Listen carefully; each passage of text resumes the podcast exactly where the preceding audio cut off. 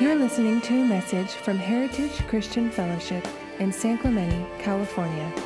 For more information, go to heritagesc.org. It's great to be with you again this morning. We're going to be picking up in our three part series that Peter started us with last week um, three essential ingredients to the Christian life as we live in the midst of COVID 19 and it's from Romans chapter 5. And you, if you want to turn there with me this morning, we'll, we can read it together, verses 1 through 5. Therefore, since we have been justified by faith, we have peace with God through our Lord Jesus Christ. Through him, we have also obtained access by faith into this grace in which we stand. And we rejoice in hope of the glory of God. Not only that, we rejoice in our sufferings, knowing that suffering produces endurance, and endurance produces character and character produces hope. And hope does not put us to shame because God's love has been poured into our hearts through the Holy Spirit who has been given to us. And our focus is on those three words there this morning. Suffering produces endurance, endurance produces character, and character then leads to hope. And next Sunday, Jay is going to be sharing with us about what that hope looks like. Last week, Peter shared with us a couple definitions of endurance. He said it was to remain steadfast or endure as we go through the challenges of life. He also said endurance is being able to hold out under very difficult circumstances and to be able to endure a trial or situation. And then Paul says that suffering that produces that kind of endurance then leads us to this idea of character. And what this means, we have to really look at the Greek word for this. Some translations translate it, I think, the right way, but it's uh, dokime. And what that means is it means proven character. It means character that has come under a test, passed the test, and has come out on the other side as being authentic. And it's, it's really, we could say it this way proven character is, is been tested and found to be genuine, real, authentic. And then, uh, it's so exciting to see what that's going to do as far as how that produces hope in us. So, one of the things I've learned, and as I thought about this message this week, is um, suffering, as it does these things in us, it reveals, it, it not only just proves our character, it also reveals our character, doesn't it? We find out who we really are. Suffering in our lives lets those little things come out our thoughts, our words, our actions, whatever. And so suffering reveals our character. And if we pass the test, it also proves our character. So that's kind of what we're going to be looking at this morning as we go through this. And I want to say that um, we're going to look at the life of someone from the Old Testament because I thought, you know, we could go through and try to do a study on proven character, but I thought, why not look at a guy and his three of his friends who are with him, Daniel and his three buddies, um, as they're brought into captivity. Um, they teach us about character, but they also show us what character looks like. And if I could say something to you this morning from my heart, I'd like to say this. Not, not only does this message that we're going to look at this morning have uh, application to us as individuals, it also has application to us as a church. And that's really vital. And I really want to ask you to let that also be your filter as we go through these things this morning, individually and then collectively as a church. So we're going to look at Daniel and just a quick backstory. The, the Jews in Israel haven't been living the way that God's called them to live. He's threatened them, he's told them these things are going to happen. And then one day he sends Nebuchadnezzar and he goes and he conquers the land of Israel. Um, he leaves a lot of people there, but he brings the best, the cream of the crop, back to uh, Babylon.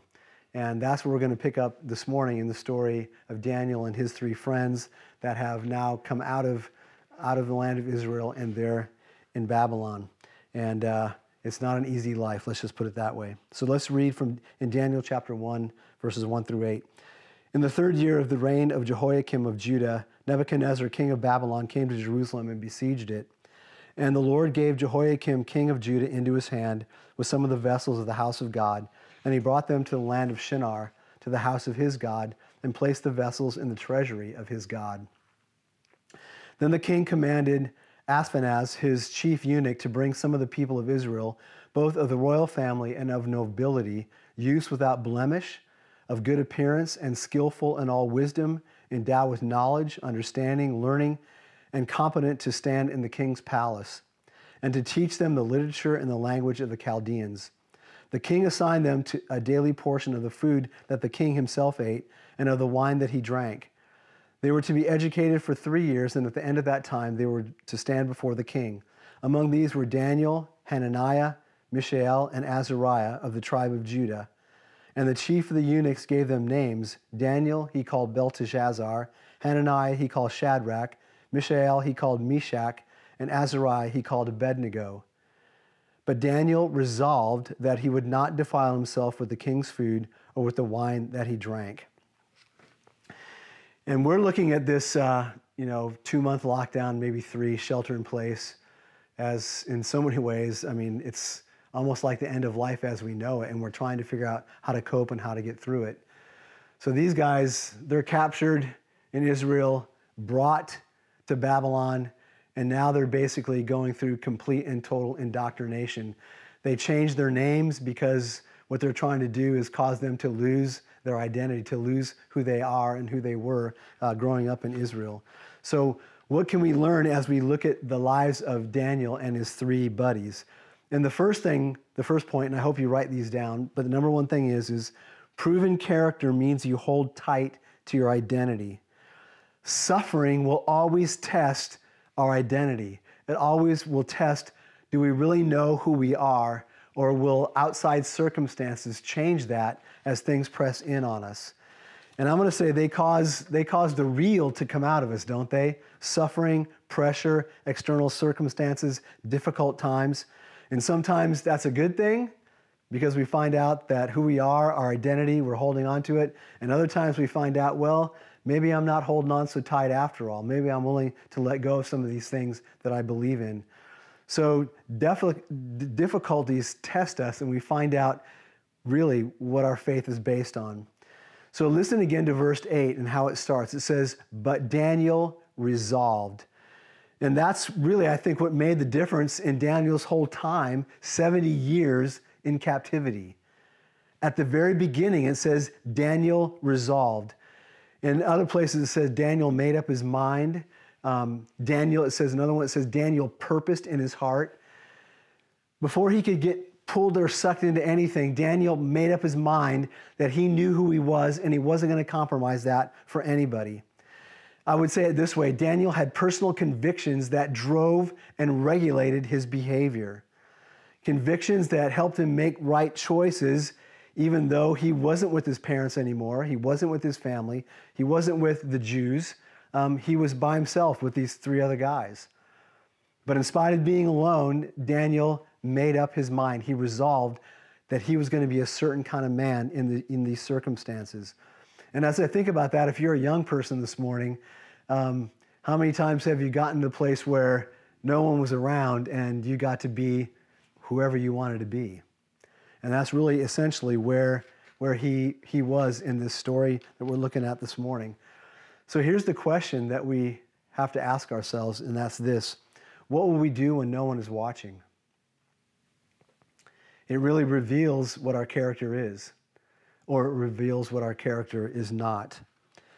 And I'm going to say, in this time that we're living in, as, as the pressure kind of rises for us and the suffering gets, I'm going to say, still relatively not intense, but for us it is, as we get into things deeper and deeper, what will you do when people are watching you?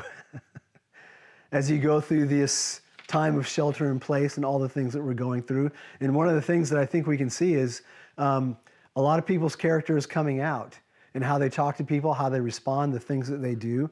And so sometimes I'm going to say we think when we go through suffering, it gives us permission to let go of our true identity, our true character, and then to become something else or someone else. But I'm going to say one of the one of the greatest things that makes the world question Christianity is when we don't live out what we say. Or I could say it maybe this way when what we say in what we do, our behavior is different. It leads the world to judge us, and they give us a certain word, and that word is hypocrites. And even right now, I can tell you the world is watching you. If people around you know that you're a follower of Christ, they're going to watch and they're going to see is what you say about who you are and what you believe going to line up with your actions and what you do. And I love this question or this statement that D.L. Moody made a long time ago. He said, Character is who you are in the dark. And can I just tell you this morning, Daniel knew who he was and he wasn't going to give in to anything else. So let's keep going. We're going to go to Daniel chapter 2, so flip over in your Bible. And we're going to start in verse 10. It says, The astrologers answered the king. There is no one on earth who can do what the king has asked. And so let me just give you a quick backstory. The king has had a dream. It's a scary dream. He's, I mean, he's, his mind is blown by it. He pulls all of his astrologers and magicians and everyone's together and he says, I want you to tell me two things. What was my dream and what does it mean? and so that's, that's, this is the response that, that, that they give. The astrologers answered the king, There is no one on earth who can do what the king asks. No king, however great and mighty, has ever asked such a thing of any magician or enchanter or astrologer. What the king asks is too difficult. No one can reveal it to the king except the gods, and they do not live among men. This made the king so angry and furious that he ordered the execution of all the wise men of Babylon. So the decree was issued to put the wise men to death, and men were sent to look for Daniel and his friends to put them to death. When Arioch, the commander of the king's guard, had gone out to put to death the wise men of Babylon, Daniel spoke to him with wisdom and tact. He asked the king's officer, Why did the king issue such a harsh decree? Arioch then explained the matter to Daniel. At this time, Daniel went into the king and asked for time so that he might interpret the dream for him. Then Daniel returned to his house and explained the matter to his friends Hananiah, Mishael, and Azariah. He urged them to plead for mercy from the God of heaven concerning this mystery, so that he and his friends not might, might not be executed with the rest of the wise men of Babylon. And then it says, verse 19, I love it. During the night, the mystery was revealed to Daniel in a vision. And the second point or principle that I want us to grab this morning is this that even when you are in captivity and suffering, you can allow God to develop you in new ways. So these guys come in, they're already pretty much the cream of the crop, but they're studying, they're learning, they're growing. And I'm going to say, I'm going to say what Daniel does, and it says about him in, in, Daniel chapter 1, verse 17, it says this. So these guys, all four of these young men, God gave them knowledge and skill in all literature and wisdom. And then listen to this about Daniel. And Daniel had understanding in all visions and dreams. That was a spiritual gift that God had given to Daniel. It wasn't about what they could read and understand or things they could do with their own natural talents. This was a spiritual gift that God gave Daniel. And so I'm just going to say they used captivity as a time to grow in knowledge and skill, which was good. And Daniel used captivity as a time to develop his spiritual gifts and understanding and ability to interpret dreams and visions.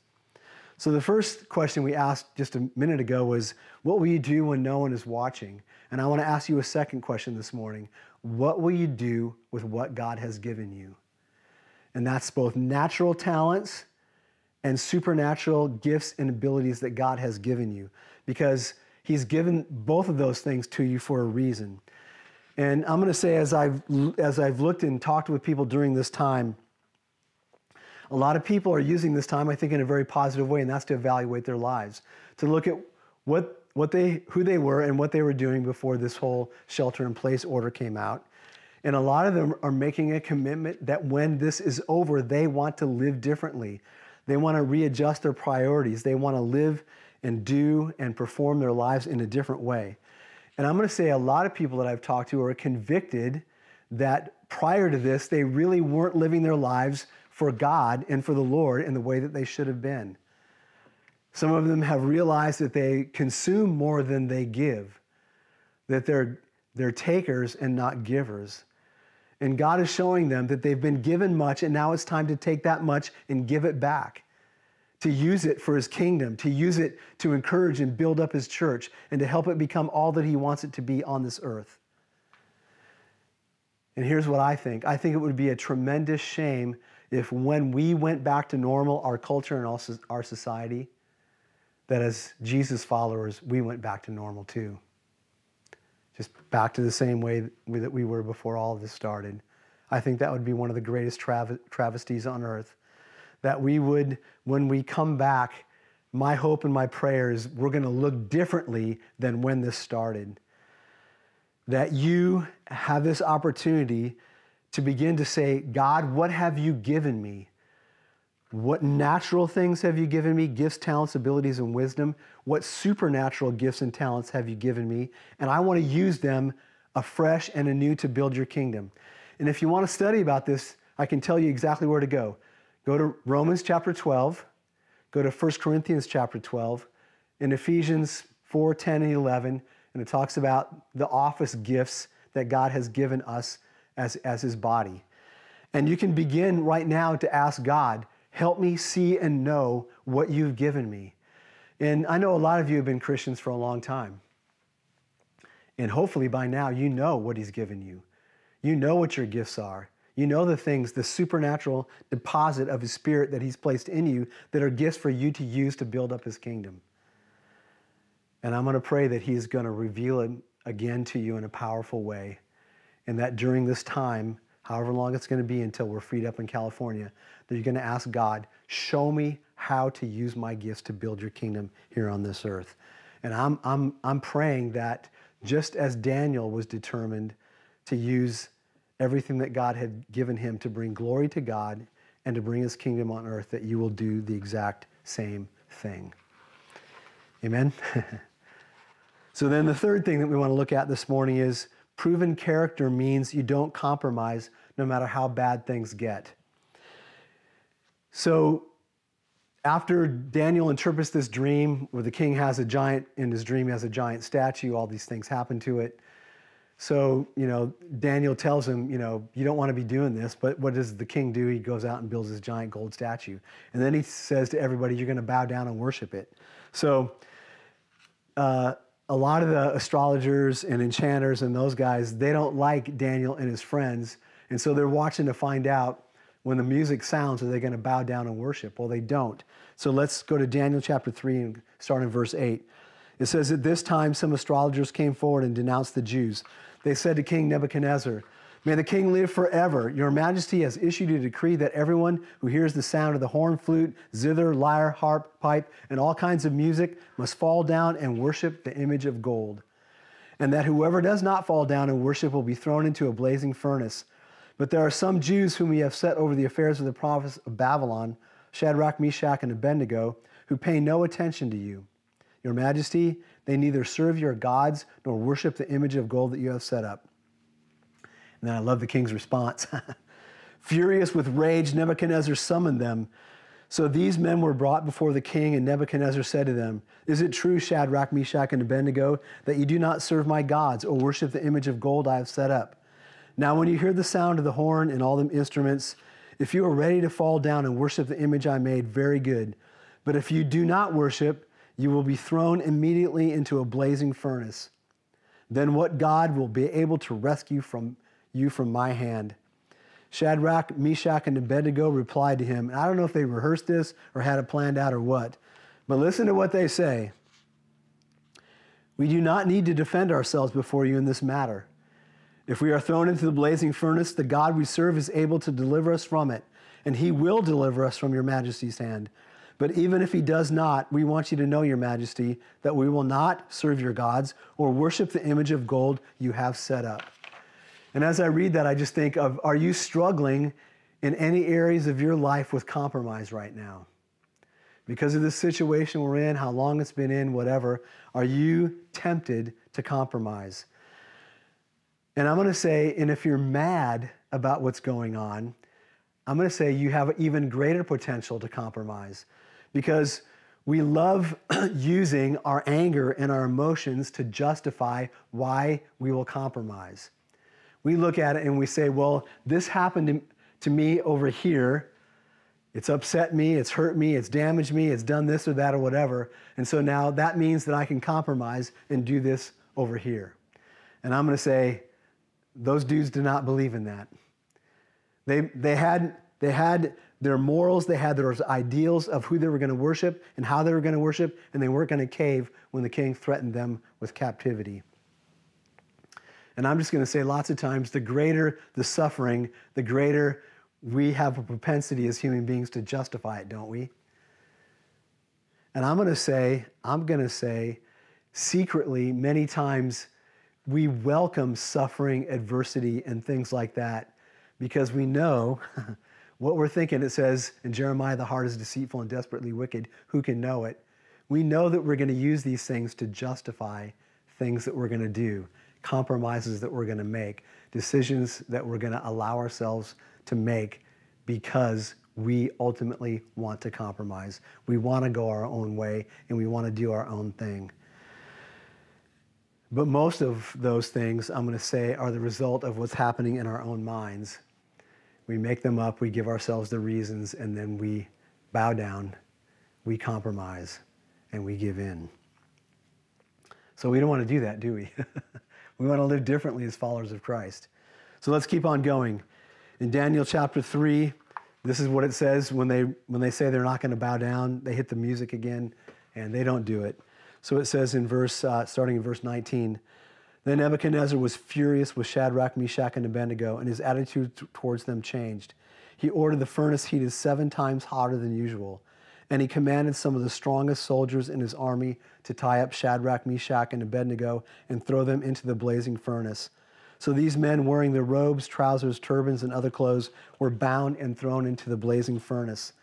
The king's command was so urgent and the furnace was so hot that the flames of the fire killed the soldiers who took up Shadrach, Meshach, and Abednego. And then these three men, firmly tied, fell into the blazing furnace. Then listen to this. Then King Nebuchadnezzar leaped to his feet in amazement and he asked his advisors, Weren't there three men that we tied up and threw into the fire? That, and they replied, Certainly, Your Majesty. He said, Look, I see four men walking around in the fire, unbound and unharmed, and the fourth looks like a son of the gods. Nebuchadnezzar then approached the opening of the blazing furnace and shouted, Shadrach, Meshach, and Abednego, servants of the Most High God, come out, come here. So Shadrach, Meshach, and Abednego came out of the fire, and the satraps, prefects and governors and the royal advisors crowded around them. They saw that the fire had not harmed their bodies, nor was their hair, their heads singed, their robes were not scorched, and there was no smell of fire on them. Then Nebuchadnezzar said, Praise be to the God of Shadrach, Meshach, and Abednego, who has sent his angel and rescued his servants. They trusted in him and defied the king's commands. They did not compromise, and they were willing to give up their lives rather than serve or worship any God except their own. Wow! Man, is that powerful. So here's the fourth thing that we want to learn this morning proven character means that you know you can be free even in captivity. Think about this. Think about how they went in and how they came out. They went in bound, but they came out free. And can I just say, you have to ask yourself the question who was the fourth man in the fire? And theologians would tell us that, that they believe it's a theophanies. It's a pre incarnate appearance of Jesus, that he stepped out of time, even though this is the Old Testament, and he shows up there with our, our three friends. And somehow in that furnace, they get free. They're no longer bound. And the God of heaven, in the form of Jesus, is right there with them. And could I say it this way? It's what Jesus came for. It's what he came for then. It's what he came for 2,000 years ago. And it's what he still comes for today. And that's to set captives free. What Jesus did on the cross by being nailed there on that tree and by shedding his blood, it was all for the purpose that we might be set free from the power of sin and death. And as we look at that and we think about that this morning, we, we, we really learn that so many times um, we're not cast into a furnace, are we? We're not held captive, bound and held captive there. But we're bound by so many other things. And I'm going to say what we're bound with, a lot of it starts right here in our heads, doesn't it? It starts with our own lies, the things that we tell ourselves that aren't true. It starts with our own self deception, pretending, denying, doing things, making our own excuses. It's our own sins, our own thoughts, all things that begin to build walls around us and hold us captive. And I'm going to say it even t- will even go one step further. Like so many of these things, um, our minds can create fears, can't they? Fears of things that maybe never ever will happen, but yet we we create them in our minds. Um, there's unforgiveness. We build ourselves our own little furnace that we're held captive in because we can't forgive. There's hatred of people, politicians, all kinds of things right now. I know a lot of people are saying a lot of hateful things about people. There's worry. And I'm going to say worry often leads to this next thing, and that's what ifs. So we're laying there in bed at night, and our mind is going off on what if this happens? What if that happens? What if this doesn't happen? Then this is going to happen. And pretty soon we find ourselves completely held captive, not by anything physical, but by things that we create in our own minds that hold us captive in a very, very powerful way. As believers in Jesus, what should be true about us? Are we ever truly held captive? Can anything really hold us back or keep us? I'm going to say if you know Jesus and you trust in him, even if somehow you do end up bound up, it should only just be a second. And with his power, with his touch, and with his love, we can be moving and walking around soon again in freedom. And I read a great story um, this past week. It's about a congressman. Actually, he, he didn't run for reelection in 2018. His name is Sam Johnson. He's truly an American hero. But it ties into so much of what we're looking at this morning. He was an Air Force pilot, F 4 Phantom. In 1966, he got shot down in Vietnam. They came and captured him. When he ejected, he broke both of his arms, one rather severely. When he hit the ground, he broke his back. He was in intense pain.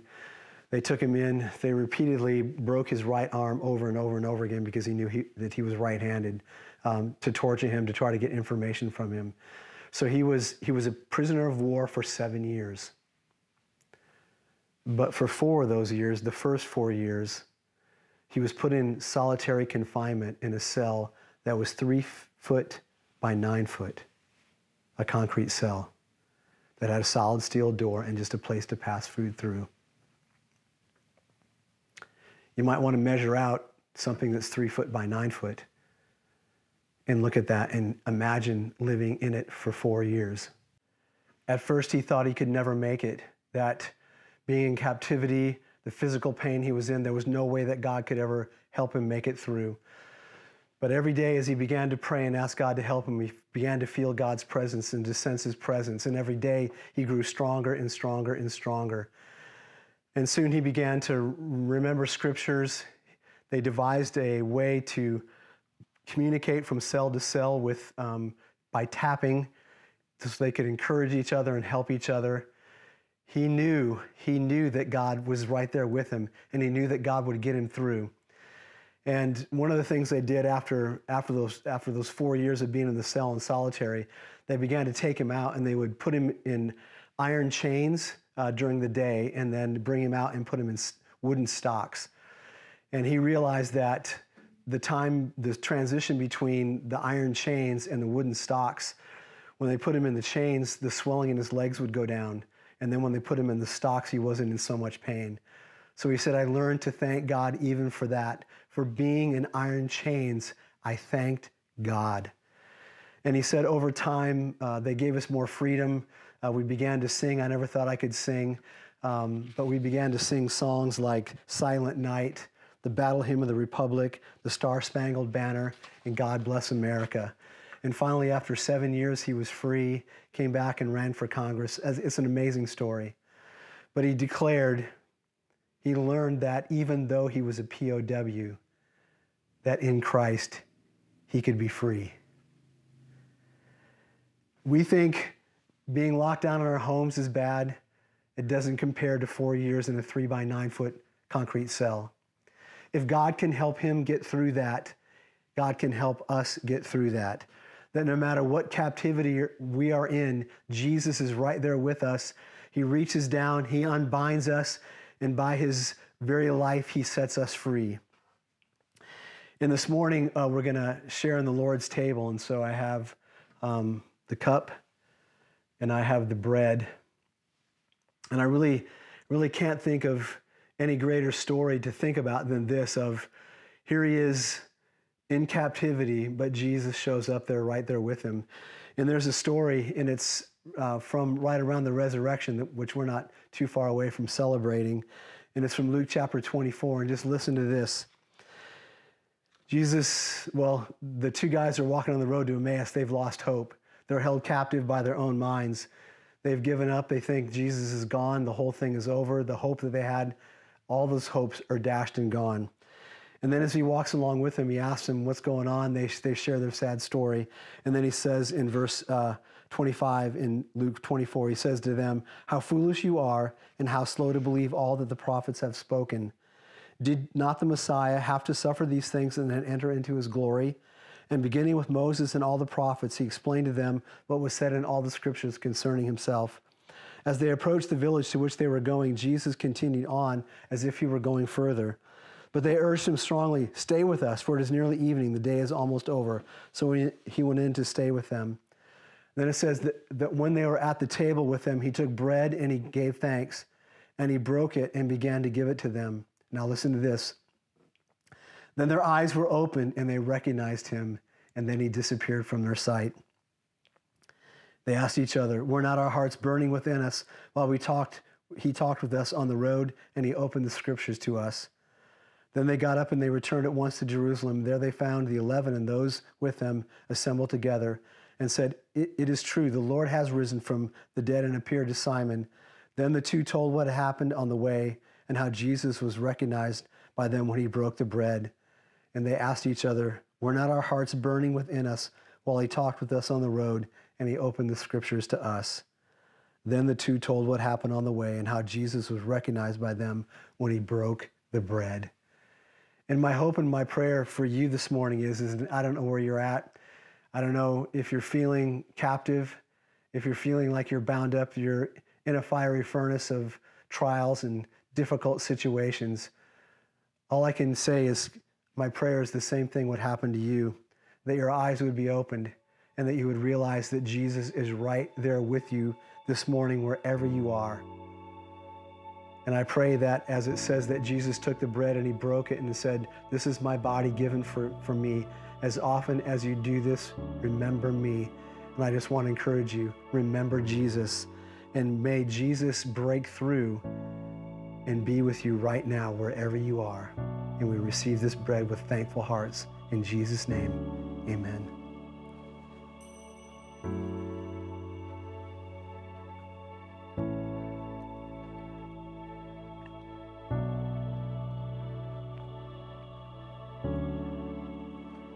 And then it says that when the meal was over, he took the cup and he said, This cup represents my blood, which is poured out for you for the forgiveness of the sins of all mankind. As often as you drink of it, remember me. And I just want to encourage you this morning remember Jesus. Remember who he is. Remember what he's done for you.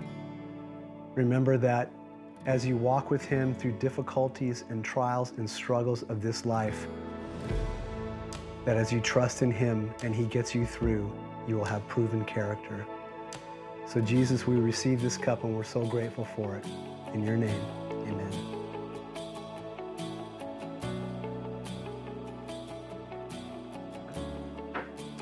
Let's just pray this morning. Father, we thank you. And Lord, as we take of the bread and the cup this morning, we know that you're right here with us. Not only do we re- remember you, but we see you we know the truth that you said in Hebrews that you will never ever leave us and you will never ever forsake us. So, Lord, help us to be like Daniel. Help us to be people that, that we live out our word, that we don't compromise, that we know our identity, that we know that we can trust you in the greatest fire that we could ever possibly experience in this life.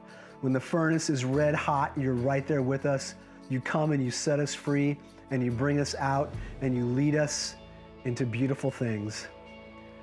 So, Father, I just pray, Lord, for your people this morning. Be with them, bless them, encourage them, and help them to know that if they walk with you, they will have proven character, and that proven character will lead to hope. So, Father, we just say we bless you and we thank you, and we ask all this in Jesus' name. Amen. Thank you for listening. We hope you tune in next week. For more information, go to heritagesc.org.